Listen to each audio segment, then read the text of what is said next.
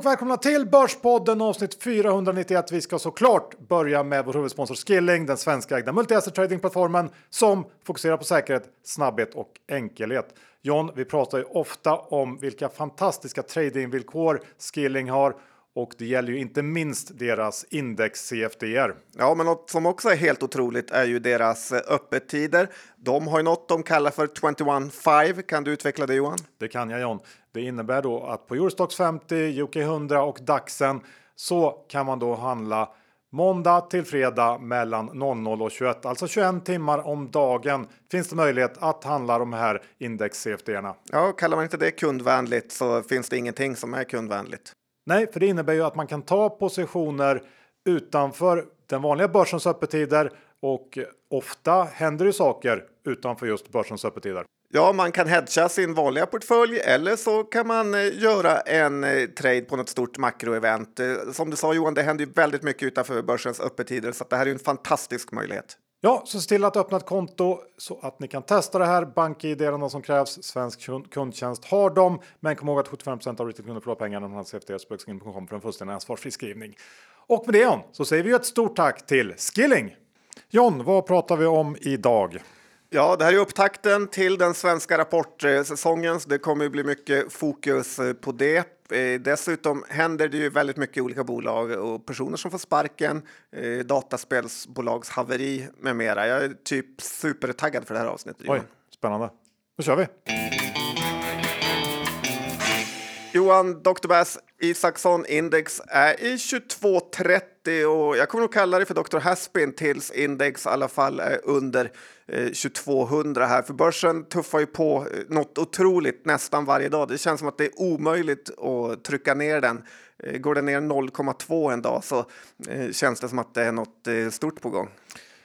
Ja, det är eh, så. Väldigt, väldigt starkt. Inga moln på börshimlen. Eh, men samtidigt så går vi den här veckan in i rapportperioden på allvar. Eh, det har droppat in lite vinstvarningar sista veckorna här, men det är ju inte ovanligt mycket och jag gissar ändå eh, att Q4 kommer att vara helt okej. Okay. Men nu kommer verkligen allt fokus att ligga på orderingång, outlooks och andra kommentarer som kan ge lite ledtrådar kring hur året startat och eh, här ska det också bli intressant tycker jag att följa Eh, utvecklingen i bolagens kommentarer ju längre rapportperioden går. Eh, Mina egna channel checks säger ju att slutet av Q4 har varit ganska svag. Det hände någonting där och att det fortsatt så under inledningen här av 2023. Nu är ju december och januari till sin natur lite speciella månader med jul och nyårsledighet. Det skapar ju en naturlig paus, men i normala fall så borde ju aktiviteten börja komma igång ordentligt ungefär nu och jag tänker att bolag som är tidiga att rapportera kanske eh, tolkar det här som en, en, normal säsongssvaghet, men rapporterar man i mitten av februari så blir det svårare att avfärda en eventuell får man säga avmattning. Så att, eh, det tycker jag ska bli spännande och jag ser riktigt mycket fram emot rapporten nu. Eh, en annan grej jag tänkt på sista veckorna är ju hur blankarna verkligen börjat ge upp på slutet.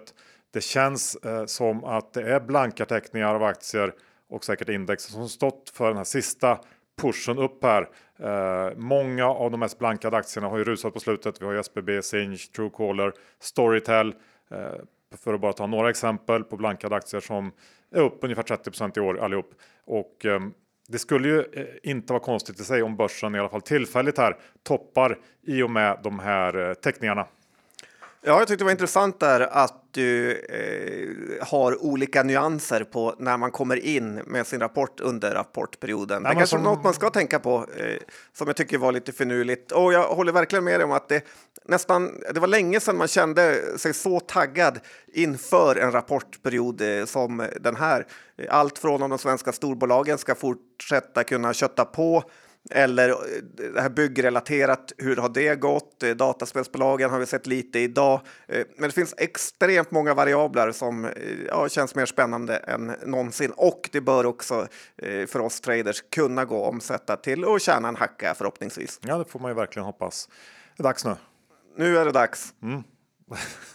Men du John, du har ju tröttnat på din kant på någonting. Och det är ju sådana här riktigt små eh, mikrobolag. Ja, men faktiskt har jag gjort det. Det är vissa bolag som jag börjar störa mig mer och mer på. Eh, framförallt bolag med ett börsvärde under eh, cirka en halv miljard kan man väl säga. att eh, efter att eh, en, en lång tid tyckt att det varit extremt kul att följa mikrobolag så börjar jag ändå få känslan av att många eh, bolag finns på börsen utan någon egentligen nytta för aktieägarna eller någon plan för att bygga ett långsiktigt eh, värde. Tittar du på småbolagslistorna så är det hur många bolag som helst eh, som i princip ligger på samma kurs eh, som de gjorde för, eh, som för tio år sedan. Då är Lammhult ett börsvärde på 250 miljoner. Eurocon har inte kommit någonstans sedan 2017. Diadrom är fortfarande ett 100 miljoners bolag. Novus, där undersökningsbolaget kämpar på med dem. Eh, Avencia, det har inte hänt något där. NGS är ett annat exempel på ett bolag som eh, verkligen inte rört sig, eller om det har rört sig så har det rört sig neråt. Visst, man har fått utdelningen, men ändå så är det en extremt mycket sämre affär att äga den här typen av bolag än till exempel Investor eller bara index. Man får känslan av att många småbolag, alltså mikrobolag då, som är noterade, inte har kraft till att eh, både utföra sin verksamhet och att växa samtidigt. Man klarar bara ett eh, av dem. Eh, sen räcker det ju med, som till exempel i ett mikrobolag som NGS att vdn får sparken för att nästan hela årsvinsten ska försvinna. Ja, men jag tror det finns en, en poäng där och eh, det är väl helt enkelt så att många av de här kanske har nått sin, sin potential på något sätt. Det, det blir inte så mycket bättre. Uh, och så är det väl ganska mycket. Det är väl som uh, fotbollsspelare också i allsvenskan att det är inte alla som går till Premier League på något sätt. Alltså det är svårt helt enkelt att bli ett stort bolag. Ja, det är och det finns en anledning till att småbolag är småbolag. Men tillväxt är väldigt viktigt om man ska kunna liksom, trycka sig ur eh, den här 100-200 miljoners eh, delen. Så är det och ehm, John, eh, jag har faktiskt fått, det är ju lite tufft för mig nu med, med bäsandet. Det är det. Men jag fick ju eh, lite oväntad hjälp tycker jag eh, här i veckan. Vet du vad jag tänker på? Nej. Jag tänker på Ingves som ju kom ut som domedagsprofet. Eh, och det hade ju inte gått särskilt många dagar efter att han lämnat sitt riksbankschefsjobb som han gick ut i media och helt utan självkritik får man säga meddela att svenska folket nu stod inför domedagen. Stigande räntor fullständigt kommer att rasera vår ekonomi menar han. Själv så har han ju noll ansvar för det här eh, trots att man ändå kan tycka att han kanske haft något litet finger med i spelet. Men eh, ja, jag tyckte det var lite härligt. Ja, men det är lite nästan psykisk sjukdom på sådana uttalanden eftersom det är han som har orsakat allt det här och orsakat mycket mer saker som jättedålig valuta och så vidare. Så att, ja, speciellt att vara så totalt världsfrånvänd som Ingels verkar vara. Ja, ja, dragit in flera hundratusen i månaden på att vara så kass. Men eh, på tal om det eh, så eh, ringde faktiskt minusräntan i veckan. Vet du vad de ville? Nej. De ville ha tillbaka sin tech evangelist från MSAB. ja, det var lite pinsamt av dem. Ja, det, alltså I måndags så gick ju då eh, MSAB eller Microsystemation som bolaget heter ut med buller och brak och meddela att man minsann utsett en tech evangelist Eh, ledningen i MSAB lyckas ju rätt ofta hamna lite snett och det har de ju gjort nu med eh, sådana här saker som tech evangelists och mood managers och sånt. Det hör dåtiden till. Nu är det ju fokus, hårt fokus och lönsamhet som gäller och det har ju tydligen Bolle och gänget helt missat så att kanske veckans pinsammaste pressmeddelande. Ja, det här kombinerat med eh, det här härvan av att alla deras uppgifter tydligen har läckt ut på nätet känns ju inte... Ja, de kanske borde foka mer på det än på ja, en tech evangelist. Ja, det, Eller vad säger man? Det tycker jag med att de borde. Lite som när projektengagemang, 200-300 miljoners konsultbolaget har en eh, finansdirektör. Då vet man också att eh, ni borde foka mer på verksamheten. Vi eh, försöker eh, bli lite mer positiva och då tänker jag att vi ska ta upp det här rekordbudet som kom i veckan, i alla fall rekordpremien på vad var det 186-7 procent va? Ja, den handlas väl nästan lite över det eh, nu. Jag, men jag är inte lika... Rolling, Rolling Optics är ju bolaget vi pratar om. Ja, det här, vad ska man säga att de gör?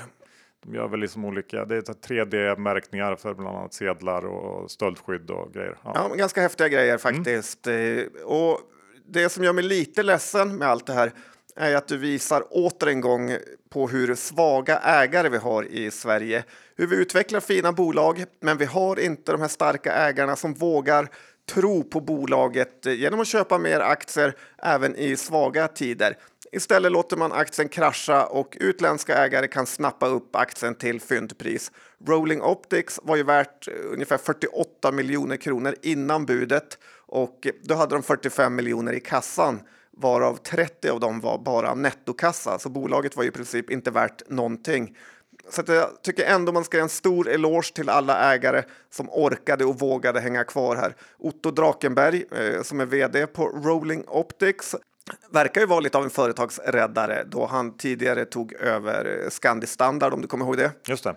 Och eh, ja, de hade ju rätt stora problem som ändå har styrts upp någorlunda. Så att eh, Otto Drakenberg har ju gjort en eh, bra grej här. Man gillar budpremien och eh, han säger också att han undersöker om fler kan vara intresserade av att eh, lägga bud. Mål-Otto har ni i Degerfors Johan. Jajamän. Men nu har vi också fått en bud-Otto. Bud-Otto. Mm. bra. Ja, nej, man, det känns ju inte helt eh, omöjligt att det kan eh, krävas ett högre bud än så här ändå. Även om premien var enorm så är den ju i budet är ju i absoluta tal kanske inte så eh, jätteimponerande. Nej, lite intressant och jag skulle vara höra vad Robert Aldin har gjort med sina aktier. Han var ju här och håsade det mycket när han var med i podden för något år sedan. Mm, det stämmer. John, eh, du var väl kanske ingen stjärna i skolan eller? Varför säger du så? men trots det så har du ju ändå nått en viss nivå av allmänbildning. Det var rätt, men, men, men det är ändå elakt att säga så Johan. Och, och det är ju inte för att du var så, så duktig i skolan, utan vad beror det på? Det vet man aldrig. Nej, men jag vet vart du vill komma här och eh, jag tycker att något av det viktigaste man kan få eh, genom att eh, följa börsen är ju att man får en stor allmänbildning av det och hur världen och samhället fungerar som är extremt nyttigt jämfört med att till exempel vara ha som hobby att vara intresserad av motocross eller sy. värst av allt. Det här med motocross tar du alltid upp som hobby. Det är väl liksom en ganska ovanlig hobby ändå. Ja, men det är du, pengaförstörande och eh, stå alla de där avgasarna och så okay, reparera förgasarna och allt vad det heter, dra i växel. Okay. Nej, det bra kolla. Ja, det är inte så bra att ha den hobbyn kan jag säga. Nej. Eh, men vet du vilken hobby jag tycker allra, allra minst om? Jättesvårt. Jag trodde det var motocross eftersom ja. du tar upp det så ofta. Ja, men den kan jag lite förstå för att det känns ändå kul att köra. Ja, okay. Däremot den eh, hobbyn jag allra minst eh, respekt för, det är folk eh, som älskar film och har film som hobby. Lite så här Sigge Eklund-personer. Men, men i alla fall, nu flera eh, gånger senaste tiden hamnat i diskussioner i eh, Sats-bastu av alla ställen med folk eh, som klagar på att eh, Sats har stängt eh, sin bastu på många ställen. Och eh, så säger de saker som ja, de gör det bara för att tjäna pengar. Och så säger den andra så här, ja men de har ju råd. Eh, och då kan jag faktiskt inte hålla mig längre Johan, utan då säger jag nej, de har inte råd. Sats går jättedåligt som företag och eh, snålar de inte in mer så kommer de gå i konken och då kan du inte ens komma hit och träna. Och då hur vet du det? Ja, men kanske för att det här bolaget är börsnoterat och aktien går väldigt, väldigt dåligt för att verksamheten går dåligt och eh, dessutom går deras konkurrent Actic ännu sämre. Eh, så det är inte så lätt att driva gym och då brukar de bli ganska intresserade, undrar vilken typ av trollkarl man är som vet allting. Eh, men de har fått lite ytterligare avkastning på att vara börsintresserad. Ja, men faktiskt, det stämmer. Det är ju inte så dumt intresse faktiskt. Eh, nu byter vi ämne och eh, går in på bilbranschen. Det slog ner en bomb i veckan. Jag tänker på Teslas eh, oväntade prissänkning. Eh, det här eh, kan man ju diskutera hur mycket man vill, men det är svårt att komma ifrån att det är ett enormt svaghetstecken för Tesla. Mängder av eh, förbannade bilköpare som gått miste om hundratusentals kronor i rabatt och en begagnat marknad som nu havererat över en natt. Jag läste idag i DI att det väller in Teslor på Blocket. De har aldrig haft så många Teslor till salu. Priserna sänks. Eh, visst, Elon kan säkert trycka ut lite extra volym med hjälp av den här prissänkningen, men det kompenserar ju inte för mängder av missnöjda kunder och jag tror väl också att det säger någonting om läget eh, ute i ekonomin just nu. Ja, det håller jag verkligen inte med om. Jag tycker det var eh, faktiskt eh, ganska bra gjort av han. Och jag förstår ju inte alltså, att folk försöker ta en fuling och sälja Teslan eh, till kanske och eh, för samma pengar kunna köpa en ny. Eh, tycker ja, jag. det kommer ju såklart inte gå. Nej, men du absolut inte. Men att folk försöker det. Så det, är inte... ja, det är jättekonstigt. Ja, men är folk, folk. konstiga eller inte på Blocket? Ja. Har du handlat där? Nej, men jag menar bara att de, de, det har ju uppenbarligen utlöst någon slags panik bland Tesla-ägare. Och inte så, det är ju inte så kul att sitta med en Tesla som helt plötsligt blir 100 000 mindre värd över en natt. Ja, framförallt för de som just har köpt och på något sätt. Jag har eh, jättesvårt blir... att se att det ska vara en bra strategi för Tesla att göra så här. Ja, men långsiktigt, om vi lämnar Tesla så tror jag ändå att det är eh, långsiktigt bra för elbilarna att eh, de blir billigare och då kanske, för jag såg ju Volvo Cars backade ju på börsen med för att de kommer ju bli tvingade att följa efter. Eh, men att man kanske ska ta och titta lite på de här som eh, tillverkar, ja dina hatbolag Johan, de som tillverkar elbilsladdare och så vidare, typ Garo, Campower, C-tech. Själv är jag mest sugen på den här gamla surdegen Malmbergs. Den aktien är ju 0% eh, hypad, men det här är ju, jag skulle ändå säga att det är ett bra för elbilarnas framtid att de blir billigare. Det kan du inte säga något om. Ja, men det är väldigt omvänt sätt att se på det tycker jag. Men eh, jag tolkar det mer som en, en dålig signal för ekonomin i stort och eh, ett strategiskt jättemisstag av Elon Musk. Nu går vi vidare till det svenska data. och det var fakta. Dataspelsundret, eller syndromet vill du kalla det, för det är något annat. Ja, men det är väl... Först kom undret, sen kom syndromet kanske? Uh, ja, det är samma sak. Jag vet inte. Men det är ju så att uh, det här undret som vi hade tidigare har ju fått med sig väldigt många svenska fonder. Uh, och ja, vi ska prata mer om MAG Interactive senare i podden här. Men när jag kollade lite på våra tidigare favoriter, DDGRG Small och Microcap, Eh, Eh, så får man väl ändå säga att de fastnat med lite för mycket dataspelsbolag. De har Mag Interactive, Embracer, Paradox som tre av eh, deras tio största innehav. Eh, TIN Fonder är ju inte mycket bättre här med Embracer och Take-Two på topp 10 samtidigt som de har lyckats med att i sina topp 10 innehav pricka både Sint och Kindred som då eh, kollapsat på grund av vd-byte respektive vinstvarnat här. Och det här är ju två fonder får man ändå säga som är bland de största förespråkarna för att man ska lära känna bolagen och träffa ledningar. Eh, men det verkar ju mest, eh, i alla fall just nu, som att man blir bortfintad.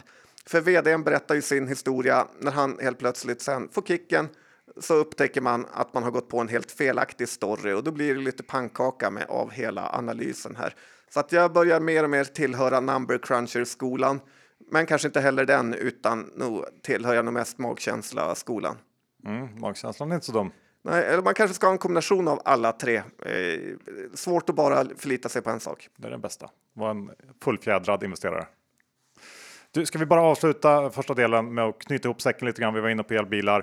Då eh, går det ju inte att komma förbi det här gruvfyndet i Sverige som kom förra veckan. Europas i särklass största fyndighet av sällsynta jordartsmetaller. Vilka är de John?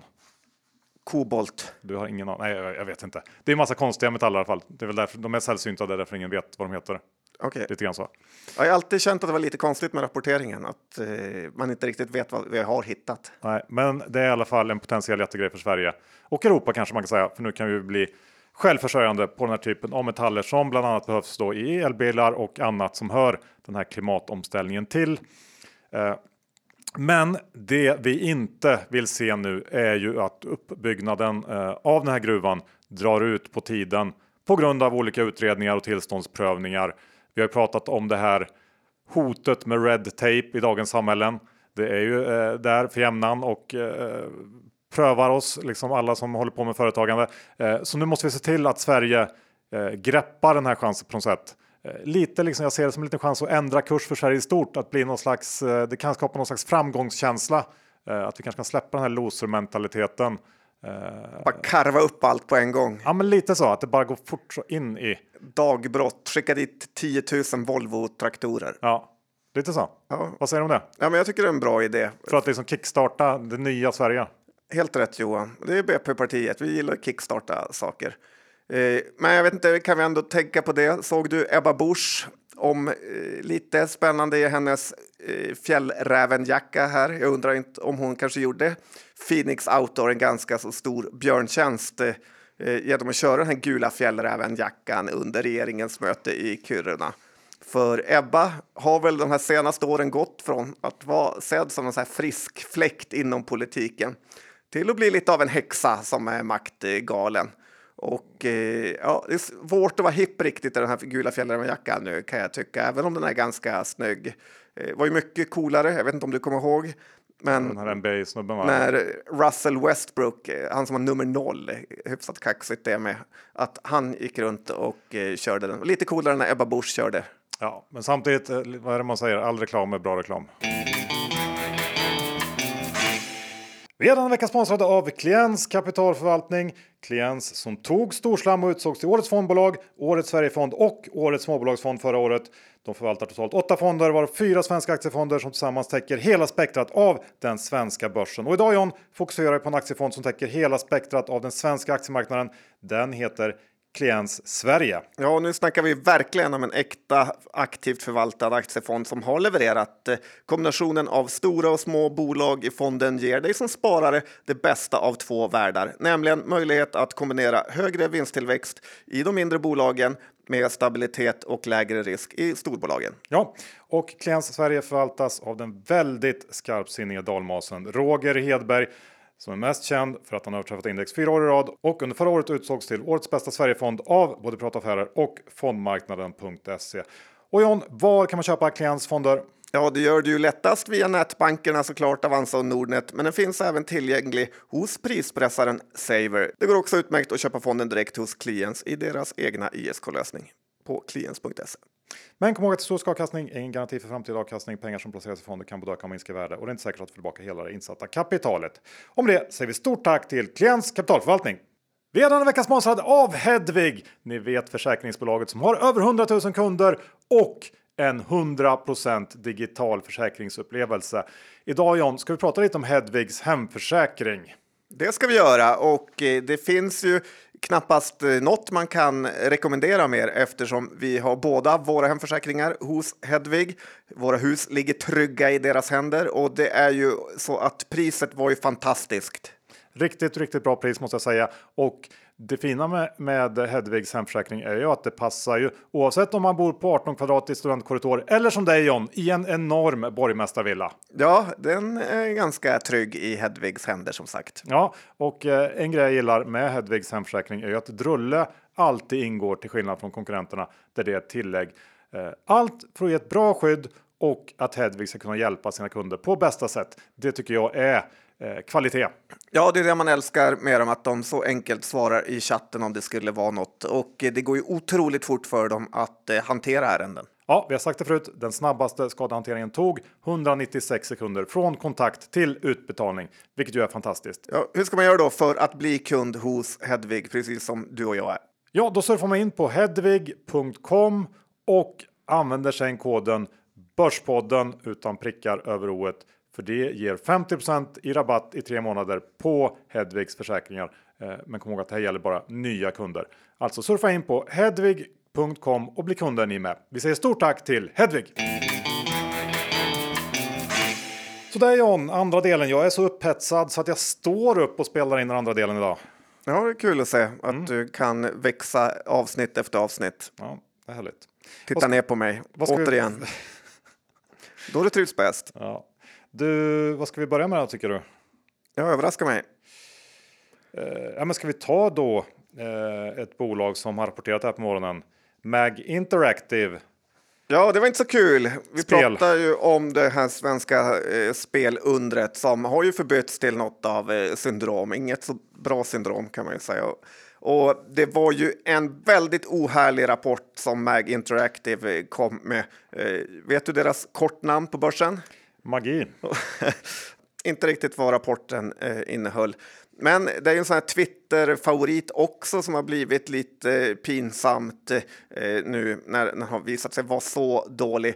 Visserligen steg omsättningen ordentligt, men siffran som sticker ut eh, tycker jag är ju det här som kallas för user acquisition, alltså kostnad för att eh, skaffa nya dataspelare eller kunder. Den kostnaden går från 14,5 miljoner till 51 miljoner och eh, det är samtidigt som antalet spelare går ner massor. Eh, på månadsbasis 30 procent jämfört med förra året. Resultatet eh, jättedålig, omsättningen lite sämre än förväntat och ja, återigen har en sån här småspararfavorit kapsejsat och eh, vi har ju en riktig, riktig rysarperiod framför oss med alla våra andra dataspelsbolag, typ Embracer, Thunderful och så vidare. Ja, precis. Det har väl kommit ganska mycket dåliga tecken från den branschen eh, sista månaderna. Många bolag har gått ganska dåligt. I och för sig inte den här aktien, den har väl gått helt okej. Okay. Eh, sen så tänker jag, jag gissar att många ser det här som att de här pengarna som läggs på user acquisitions, det kommer man nog tillbaka sen då framöver när de här kunderna börjar generera pengar. Jag vet inte riktigt om det, det känns inte som att det blir så riktigt i de här bolagen. Jag har svårt för den här affärsmodellen där man liksom växlar pengar med kunderna i, i princip. Eh, aldrig riktigt. Eh, ja. Påminner lite om speloperatörerna faktiskt, att man får lägga väldigt mycket pengar på att få nya kunder. Ja, fast liksom det känns osäkrare. Ja. För att eh, spelen måste ju flyga också på något sätt. Ja. ja. Jag vet inte, jag, jag gillar inte det här. Eh, inte börsen heller, för aktien är ju ner kring 15 procent. Ja, precis, rapporten var ju uppenbart sämre än väntat och så att eh, nej, det här känns det inte som att man behöver kasta sig in i just nu. Ingen magi. Nej, eh, och när vi ändå är inne på eh, icke magiska spelbolag så går vi över till den andra delen av spelvärlden, alltså iGaming och Kindreds vinstvarning. Har vi pratat om spelbolag förut, bettingbolag? Jag vet inte. Det kanske kan ta en grund.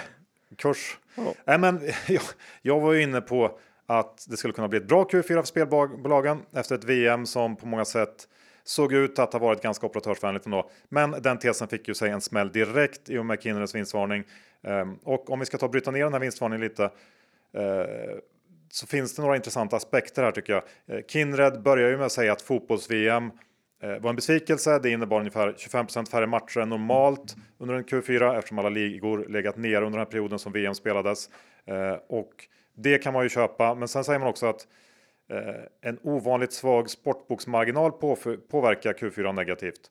Och eh, Sportboksmarginalen den landar på 8,9% Grejen med det är ju att det sticker ju inte alls ut som anmärkningsvärt dåligt. Det långsiktiga historiska snittet för Kindred ligger på 9,4 och diffen här får man nog ändå anse ligga inom någon slags normal intervall. Ehm, det är också värt att nämna här tycker jag att Frankrike drog ner den här marginalen för eh, Kindred. Många där bettar på Mbappé som ja, skytteligavinnare och att Frankrike skulle gå långt i turneringen och så vidare. Och på den marknaden. Göra mål i finalen. Ja, precis. Och på den marknaden så sköt Kindred Sportboken helt själv. Eh, ingen inbland från Kambi där. Eh, och där, den marknaden hade uppenbarligen dragit ner totalresultatet. Men det jag vill komma till är ju att det här med VM, det tycker jag ändå känns som ett svepskäl. Jag har pratat med ett onoterat spelbolag eh, som... Channel Check, en av dina många. Japp, som, som vittnat om det omvända. Eh, alltså att VM har varit en boost. Men det är möjligt eh, att man måste gräva lite djupare för att jag tänker att Kindreds starka sportspelsfokus, det kan faktiskt ha legat dem i fatet här. Under ett VM så spelar väl i princip alla på i alla fall några matcher och det tänker jag ändå gynnar operatörer som i vanliga fall kanske är mer kasinotunga. Eh, medan de tunga sportspelsaktörerna istället nog kan faktiskt drabbas negativt eftersom de här ja, vanliga fansen som spelar på engelska ligan och så vidare, de eh, får färre matcher att spela på. Jag vet inte om den teorin håller, men det känns eh, rimligt. Lite klagar väl också på att det var så många skrällar i början. Typ som vi var inne på att vi eh, sprängde vårt spelkonto bara efter de första matcherna, typ som att Argentina förlorade mot eh, Saudiarabien ja, och så vidare. Lite, lite så. Uh, men, Va, men, vadå lite så? Det ja, var exakt så han sa. Ja, lite ja. så var det. Ja. Ja. ja, så var det. Exakt så var det, Jan. Men um, jag ska återkomma till en sak. Jo, det var ju det här med svepskäl. Jag tycker att det är ett svepskäl, för det är inte sportboken som har sänkt Kindred under Q4. Utan det är framförallt utvecklingen i USA som är katastrofal. Kindred förlorat 15 miljoner pund där under kvartalet. Och den här strategin med att försiktigt smyga sig in där och ta marknadsandelar och inte köra bort sig i det här racet med de stora amerikanska jättarna. Det verkar ju gått helt snett. Sen så har Kindred också problem eh, i Europa eh, av vad ska man kalla det regulatorisk karaktär i både Norge och Belgien. Eh, så Kindred har helt enkelt ett, ett gäng problem, underliggande problem som inte har med eh, VM att göra.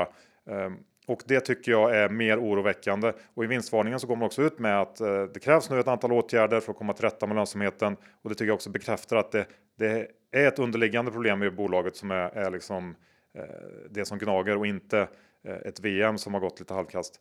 Um, du har inte ens nämnt den här möbelgubben som spelar av dem massa pengar också. Nej, precis. Det, det har de ju också som ligger där. De, det var väl någon jätteförlust där, 4-5 miljoner dollar på eh, ett stort bett. Ja, att Houston eh, Asteroids vann eh, basebollen. Ja, Men det, det, kan man ju ändå köpa som någon slags en, engångsgrej. Men det i sig är ju inte heller någonting som föranleder eh, liksom, stora krisåtgärder och, och uh, lönsamhetsförbättringsprogram och så vidare. Lite intressant att de ska byta sportsbokleverantör i allt det här eller utveckla sin egen när de ändå har rätt många egna interna problem redan och att den franska sportsboken underlevererar så. Men... Nej, jag, jag, har också väldigt svårt att förstå varför de ska göra det. Eh, sen de, de här uppskjutna matcherna man pratar om, de de har ju inte försvunnit utan alla matcher ska ju spelas och eh, jag vet att här under Q1 så sa de att det blir 15% fler matcher och under Q2 eh, 30% fler. Så att ja, det kommer ju tillbaks. Eh, sportkalendern ser ju ganska bra ut in i 2023 då med, med det eh, i ryggen. Eh, trots det så släppte Kinder också en ganska svag guidance för helåret. De pratar om minst 200 pund i ebitda-resultat. Det är ungefär 10 under marknadsförväntningar. Eh, det är en hel del problem med Kindred nu. Jag eh, är inte intresserad av den här aktien eh, trots då förra veckans stora kurstapp utan eh, ja.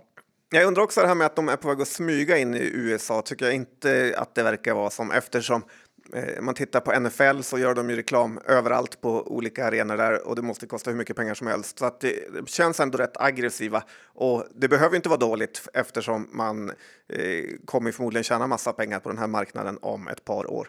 Ja, det återstår att se, men eh, nu verkar de ändå ta och ta ett steg tillbaks där och ska dra ner på förlusttakten.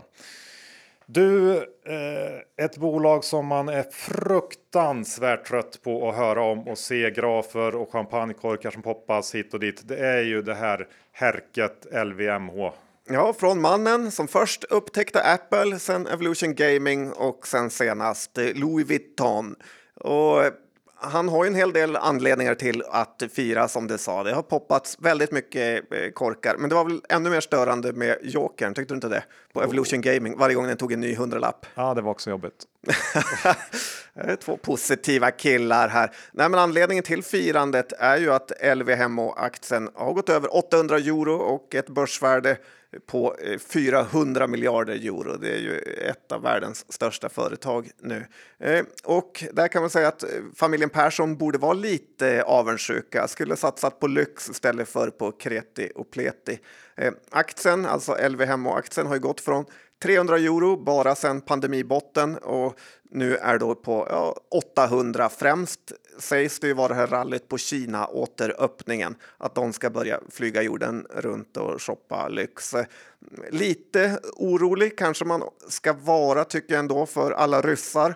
Man har förlorat som konsumenter även om många av de här rika ryssarna verkar dragit till Dubai om man ska tro DI eh, eftersom man säger att lägenhetspriserna där har skenat eh, sen alla ryssar kommit. Men ordspråket inga träd växer till himlen känns ju ganska befogat här och jag tycker att man nog skulle kunna ta hem lite vinst faktiskt. Burberry, eh, om man säger så, missade ju sin eh, Eh, sina förväntningar här, även om det inte verkar ha gjort någon större avtryck på aktien. Men det är högt värderat på de här nivåerna. Ja, verkligen. Jag håller med dig. Och eh, nu verkar ju alla ha gett upp tanken om eh, någon slags lågkonjunktur. Det har inte jag. Jag tror den kommer och om det nu är så att LVMH är ett av världens största bolag, då är det ju inte bara de allra rikaste som köper deras produkter, utan det är nog eh, ganska många. Eh, även sådana som kanske inte riktigt har råd och det tror jag kommer att synas i den här. Jag tror att det är ett ypperligt säljtillfälle i LVMH nu. Faktiskt, kommer inte bli bättre. Nej, bra, kan, att vi kan det bolaget också. Det kan vi. Um, ett annat bolag vi kan. Synd att vi inte upptäckte det bara. det har vi en annan svensk som har gjort. Ja, precis. Man kan inte göra allt. Uh, Desenio, John. Det är ett bolag. Ja, det vill man ju inte ha upptäckt eh, direkt. Eh, men igår blev det offentligt att eh, Christian Lustin avgår som finanschef från Desenio efter att han och Mr Desenio, eh, vdn Fredrik Palm, har bråkat. Eh, Fredrik Palm är väl mest känd för att han har också bråkat offentligt med Richard Bråse och sagt att han eh, alltså att han själv inte var full på en bild som de eh, publicerade lite oväntat. Eh, eh Desenio är ett haveri till bolag, men frågan är ju hur stor förlust det är att bli av med Christian Lustin faktiskt, eh, som tidigare var vd på eller för R&B alltså den här totala klädfiaskogruppen eh, Eh, som bestod av Brothers, Polarn och Pyret och NK-butikerna. Eh, om jag ska vara helt ärlig så fattar jag ibland inte hur världen fungerar med alla rekryteringar. Att jaha, du var med och förintade en hel företagskedja, men du kan få sköta finanserna här. Eh, och det har inte gått så bra heller för decennier. Så att, eh, nej, Christian Lustins karriär behöver lite framgång just nu. Ja, och eh, om man behöver det så tror jag inte att han ska byta till Aselio. Det ska han inte göra. Nej. Du vet att vi brukar prata om rövbolag i podden John. Det brukar vi. Ja, och jag kan ju säga att man som börsnoterat bolag inte vill hamna i det facket. För det fungerar faktiskt lite på samma sätt som det här kastsystemet i Indien. Alltså, Du vet hur det funkar? ja, man har en eh, prick med olika färg i pannan. Och det går liksom inte att ta sig ifrån den kasten man föds in i. Man kan aldrig få en tjej från högre kast. Nej, precis. Och så gör man en film om det när man har fått lyckats. Lite så är det med rörbolag. För är man det så kommer man alltid att vara ett rörbolag. Och här tycker jag Aselio fungerar som ett perfekt exempel. Fick tidigt rörbolagsstämpeln i podden och där är de fast. Och igår rasade aktien nästan 40% på det här beskedet om att leveransmålet för 2023 inte kommer att nås och att man då måste ta in nytt kapital. Jag såg att Syden fick kommentera raset i affärsvärlden och han menar att om Aselio når målet 2024 istället för 2023 så är bolaget eh, med ett market cap nu på 300 miljoner inte dyrt. Och det eh, stämmer säkert. Problemet är bara det att det här bolaget aldrig levererat på någon målsättning någonsin. Och tekniken kanske funkar, men vad spelar det för roll om ingen vill köpa den här skiten? Och om det inte har lossnat under det senaste året, energikrisens monsterår, när ska det då lossna? Eh, aldrig gissar jag och jag skulle inte stoppa in en enda liten krona i den här kapitalanskaffningen som nu ska genomföras verkligen inte att bygga någon typ av verksamhet kring stirlingmotorer från 1800-talet. Det känns inte heller eh, vettigt eh, att smälta ner aluminium fram och tillbaka. Nej, det här är ett rövcase. Rövbolag kommer alltid vara och eh, jag tycker man ofta ska tänka på det att man verkligen, verkligen inte ska lita på bolagsmål långt fram i tiden för att de uppfylls nästan aldrig, framförallt inte förhoppningsbolag. Så är det. Uh, Lite så, eller exakt så? Exakt så är det. Ja, tack. Uh, då går vi över till John Skogmans investmentbank special. det ska bli spännande. Ja, hur nära var du att få jobba på eh, Goldman Sachs eller Morgan Stanley? För de rapporterade båda igår. Jag var ungefär lika nära att bli fotbollsproffs tror jag. Ja. ja, det hade varit kul att få chansen. Det var inte ens att man eh, var nära. Men, men, de rapporterade båda igår och eh, här var det verkligen blandade resultat om vi ska härma någon. Morgan Stanley gick upp 7% och Goldman Sachs ner ungefär 7% för att de missade sina prognoser. Mm, båda bolagen eh, hade ju båda betydligt sämre kvartal än förra året, vilket kanske inte är så konstigt med tanke på marknaden. Vet du vilka förresten som har högst marknadsvärde om du får gissa? Morgan Stanley eller Goldman? Bra fråga. Borde man ju kanske... Alltså, Goldman är ju alltid etta på något sätt. Kungen, men det är möjligt att Morgan Stanley är mycket större. Okej, okay, men du vet inte, så är 50-50 chansning om ja. du skulle gissa, ja. så gör inte ens det. Nej. Eh, men Morgan Stanley har ju faktiskt nästan 40 procent högre marknadsvärde än Goldman Sachs. Ja, det var rätt. Eh, och, eh, och det marknaden gillade med Morgan Stanleys rapport var att de har lyckats extremt bra inom förmögenhetsförvaltningen och därmed har ganska stabila förutsägbara intäkter medan Goldman Sachs fortfarande är en riktig sån här investmentbank som är väldigt beroende av ett deal flow som de säger på amerikanska.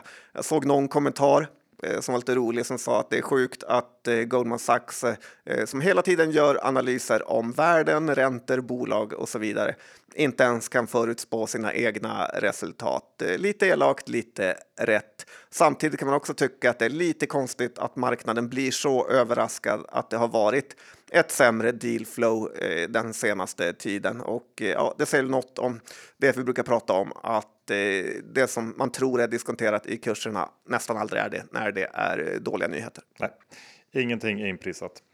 Du, jag tänker nu prata lite om Boost och deras omvända vinstvarning förra veckan. Ja, kul. Mm. Jag handlar lite grejer där faktiskt. Där du, är du nöjd? ja. ja. Men... Uh, Tackar som frågar. Det jag egentligen ville liksom, eh, prata om är väl liksom det här perspektivet att när är det motiverat att skicka ut en vinstvarning och när är det inte det? Boost hade ju guidat för 10 till 15 i omsättningstillväxt. De kommer in på 16 och resultatprognosen var 235 till 285 och de kommer in på 286. Det vill säga precis, precis över den övre delen av de här intervall man tidigare guidat för. Och då ska vi också komma ihåg att Boost i slutet av november gick ut och berättade att man hade haft en stark utveckling under Black Friday och Black Week. Och det gjorde att man väntade sig att komma in i den just övre delen av prognosen för både tillväxt och lönsamhet. Och givet det här så tycker jag ju att det är direkt felaktigt. Eh, det är pinsamt att gå ut med en omvänd vinstvarning. Ja, eller? Ja, det är väldigt konstigt att göra det efter en miljon. Samtidigt som man sa borde ju eh, aktien kanske inte röra sig så mycket på det. Ändå gick den upp eh, en hel del ja. på grund av det. Så att marknaden är lite konstig. Ja, det är den. Eh, storleken som du sa där på den här prognosbiten. Det, man kan ju nästan säga att det handlar om felräkningspengar, om ens det. Och en sak som ska bli intressant är ju Q1 för den här typen av bolag. För ju mer Eh, de har sålt, desto mer returer kommer de få i, och det bokförs i Q1. Så att eh, det kan bli svettiga Q1 för de här bolagen. Ja, det kan det bli. Och som du sa där, aktien har ju det, det, som, det som då talar för att de, det var rimligt att de skickade ut den här var ju att aktien har gått upp 16 sen vinstvarningen, eh, vilket ju är jättemycket. Men det handlar nog mest om, tror jag, blankningar som tagits in. Eh, den här har varit ganska blankad och eh, efter att den här aktien har mer än dubblats på ett halvår så ser det ju riktigt dyrt ut igen. Eh, det här är ett, ett sälj i min bok här. Jag förstår inte riktigt vad den gör här uppe. Nej, nej, men det kan nog vara bättre blankningslägen innan vinstvarningen i alla fall. Ja, och sen har vi ett mirakel, John. Det har vi. Mm. The Miracle in Handelsbanken fortsätter och nu är spreaden där eh, mellan A och B-aktien hela 22 kronor, vilket är ju väldigt, väldigt mycket. Det som jag tycker är så sjukt är att på Avanza finns det 21 000 personer som äger B-aktien och som lätt kan göra en nästan 20 i vinst genom att bara byta till A-aktien som dessutom är röststarkare. Tycker du inte att det är konstigt att 21 000 ägare på Avanza bara inte fattat enkelheten i att tjäna pengar genom en enkel knapptryckning Johan? Ja, Avanza borde så bara tvångsbyta. Ja, lite så. Det hade genererat väldigt mycket högre avkastning eh, till kunderna. Eh, dessutom brukar det vara så att ju närmare utdelningen man kommer, eh, eftersom det är ju samma utdelning för båda aktieslagen så brukar spreaden gå ihop och då blir det mer och mer uppenbart hur stor skillnaden faktiskt är. Så mitt råd är verkligen att byta nu och jag är även väldigt sugen på att lägga på en sån här eh, spread att man blankar ena aktieslaget och köper det andra. Men eh, det drar lite för mycket kapital för att jag ska eh, orka med det. Ja, bra tips. Slut på avsnitt 491. Vi ska ju tacka vår huvudsponsor Skilling Kom ihåg att öppna ett konto krävs BankID. Eh, sen är man igång. Har man frågor, ja då har de en vad John? En svensk kundtjänst. Alla pratar svenska. Jaje, box. Och de har ju förnämliga villkor, tajta spreadar och ja, allt man vill ha som en trader. Så är det. Men kom ihåg att 75 av retailkunder förlorar pengar när man har CFD så Böcksingle.com från fullständig ansvarsfri skrivning. John, hur ser det ut med innehav idag? Ja, men nu har man väl en del aktier här igen. Att eh, jag har köpt lite Kindred faktiskt. Eh, det är väl egentligen det jag köpt. Ja. Lite småsugen på de här elbils eh, underleverantörerna. Okej, okay. ja, jag köper inte riktigt den tesen så att jag håller mig borta från allt. Kambi har vi också som du pratar. Det pratar vi inte så mycket om. Men skitsamma. Lite vi. gjorde vi. Ja, ja. Bra, då tycker jag att vi rundar av och uh, tackar alla för att ni lyssnade. Hörs om en vecka igen. Hej då! Det gör vi.